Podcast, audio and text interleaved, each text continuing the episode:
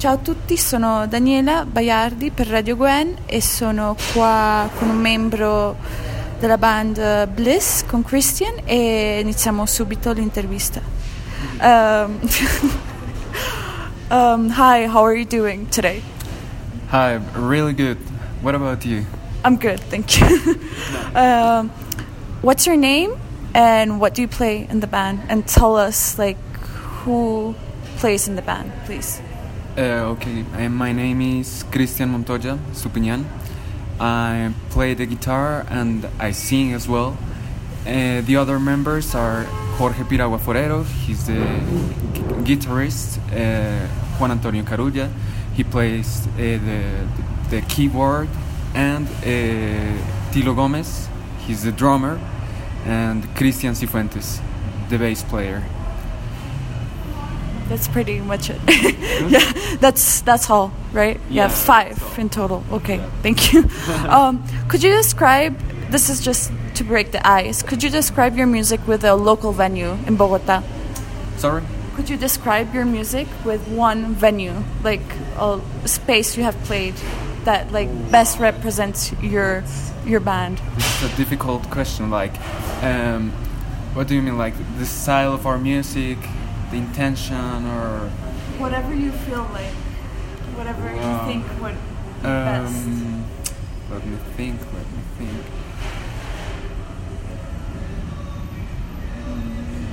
Maybe there's a place that's called Casa Valhalla. I think that the vibe that it it, it has, it's uh, really similar to what we can feel with Bliss because they ha- they have uh, th- this lighting lightning um, blue. Ah, no olvídalo. olvídalo. Tranquilo. Esta pregunta es muy difícil, señorita. Ese es mi trabajo. sí. Eh, no, no, no, pues hagamos en español pensando Bueno, en sí, sí, creo que sí. entonces dime. Eh, bueno, eh, Casa Valhalla.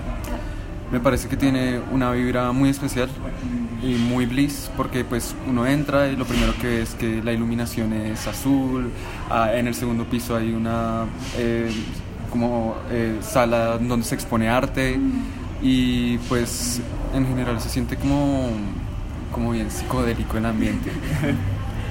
Bueno, y sabían, pues sabes que hay también un, no sé, estaba haciendo la búsqueda y me encontré una cosa que se llama Bliss Entretenimiento para Niños Chiquitos, fiestas infantiles de Bogotá, ¿lo sabían? Wow, no tenía ni idea.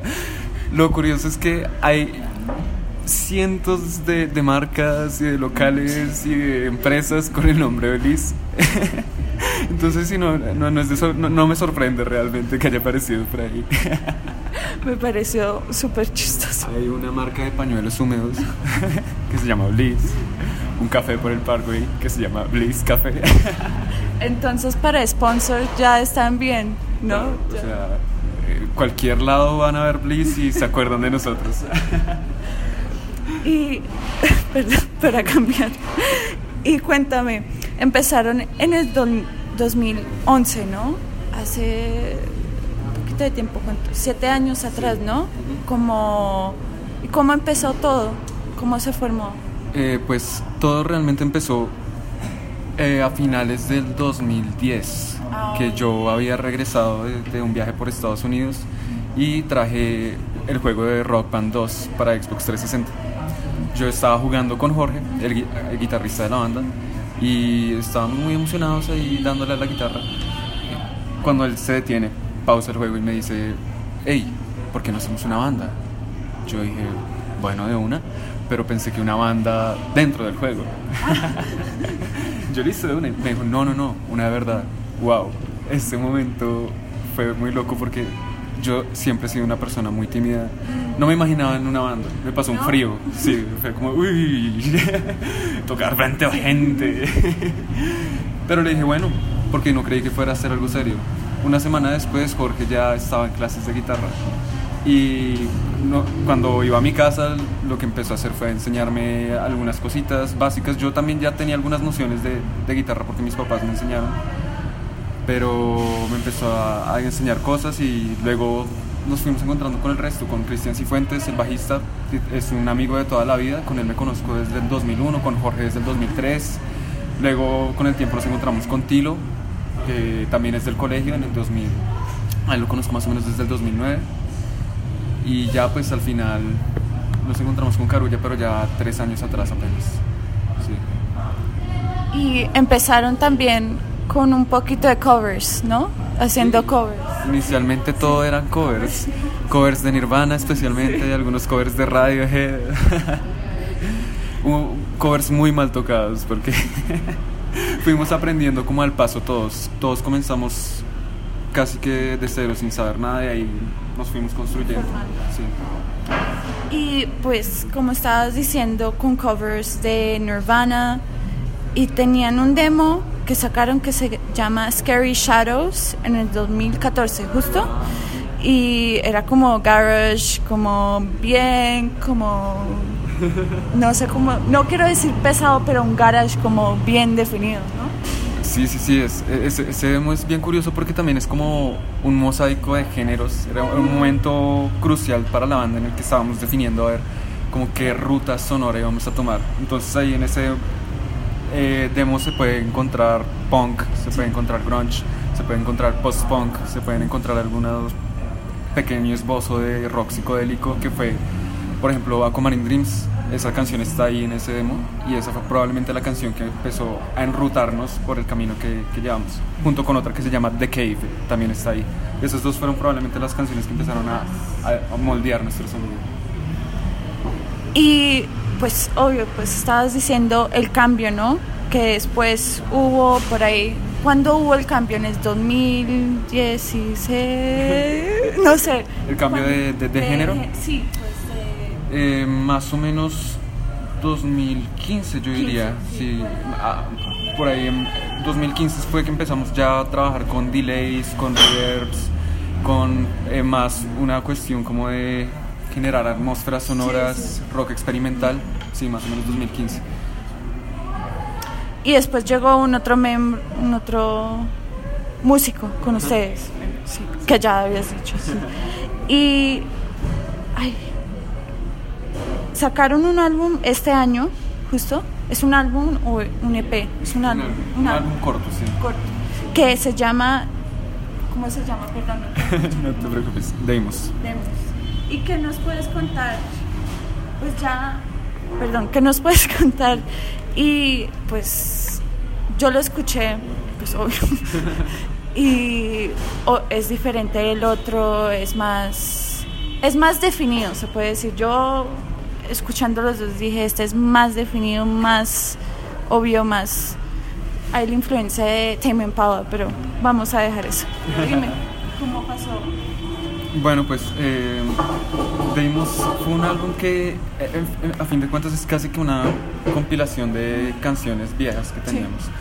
Es que con Bliss hay algo curioso y es que hemos compuesto demasiado. Eh, en, nuestra vida por lo menos tenemos unas, hemos hecho unas 29, 30 canciones. Obviamente de esas 30 canciones sobreviven dos, tres pero sí, o sea, eh, Deimos finalmente terminó siendo como esa compilación de algunas canciones viejas y con la mano de Juan Antonio Carulla, que cuando él entró ya también cambió muchísimo el estilo en cuanto a composición, en cuanto a cómo armábamos las canciones también.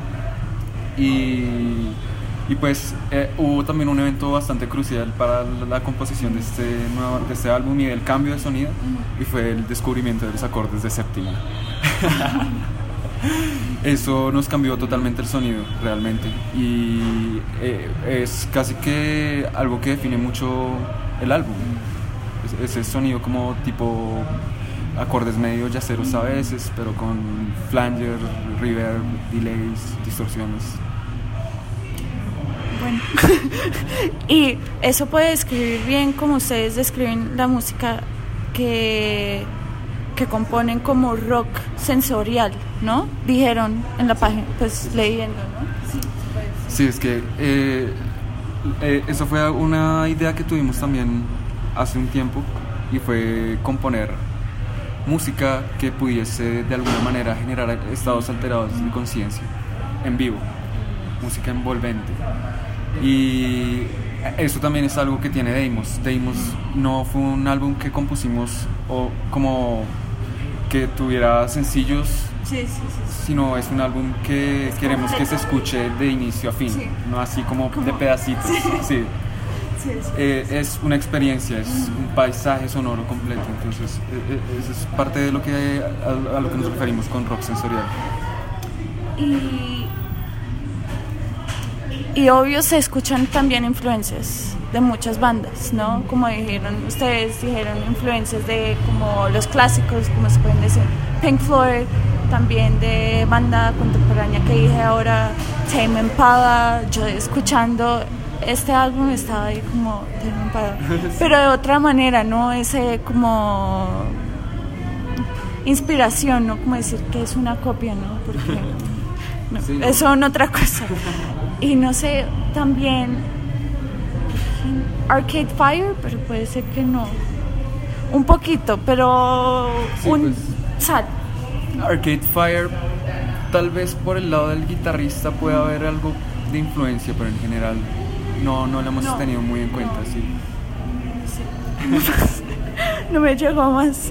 Y ¿quién más?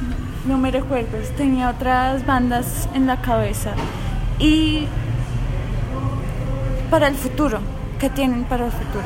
Más un otro álbum, más toques en Sudamérica o no sé, no sé. Pues qué- como planes a a futuro más cercanos, Sí. eh, pla- planeamos eh, grabar un EP con tres temas eh, en colaboración con eh, otros raperos. Vamos a hacer algo como hip hop psicodélico. Como Bad Bad Not Good, no sé, algo Sí, así. algo así, pero tirándole más al lado de la. Lírico. Muy- Y pues queremos también que sea como un trabajo medio conceptual, que tenga un, un- un- concepto, creo que va a ser esoterismo, es lo que hemos pensado. Y la idea es que eh, sea como un cadáver exquisito canción por canción, o sea, termina una canción y la siguiente que pueda ser como la, la letra Sí. tenga algo que ver con lo que se dijo en la canción anterior, así es. Y pues también planeamos grabar el segundo disco para el próximo año, lanzarlo ojalá a finales o no, no a finales, por ahí tipo a- agosto probablemente. Hemo- Y ya pues toques, eh, giras por Medellín, Cali, Bucaramanga, queremos mucho ir por allá. Y pues ojalá salga algo internacional también, pero pues falta. Sí. Y perdón, no pregunté antes, me recordé ahora, no, nunca me pasa. Y el nombre, Bliss, de donde pues ya habían, des- habían dicho algo del nombre, ¿no? Que es más, describe la sensación de la música, ¿no? Algo así. Sí. Cuéntame un poquito. Última Pues, pregunta. La, la anécdota con el, con el nombre está en que pues tuvimos en nuestros inicios, nuestra época de que andábamos obsesionados con Nirvana. Ah, ah, Entonces, bueno. Sí, sí, sí. leyendo la biografía, la historia de Nirvana, eh, resulta que Kurt Cobain en algún momento quiso llamar la banda Bliss. Entonces nosotros dijimos, ese nombre está chévere, porque no lo, no lo tomamos y lo pusimos Bliss. Lo interesante es que finalmente e- en esa época no planeábamos hacer rock psicodélico ni sensorial ni nada de eso. Ahora, en este momento, el nombre se acopla perfectamente a lo que nosotros hacemos. Y eso es bastante gracioso, y interesante, eh, no sé. Bueno, pues muchas gracias y ya. Gracias por la entrevista.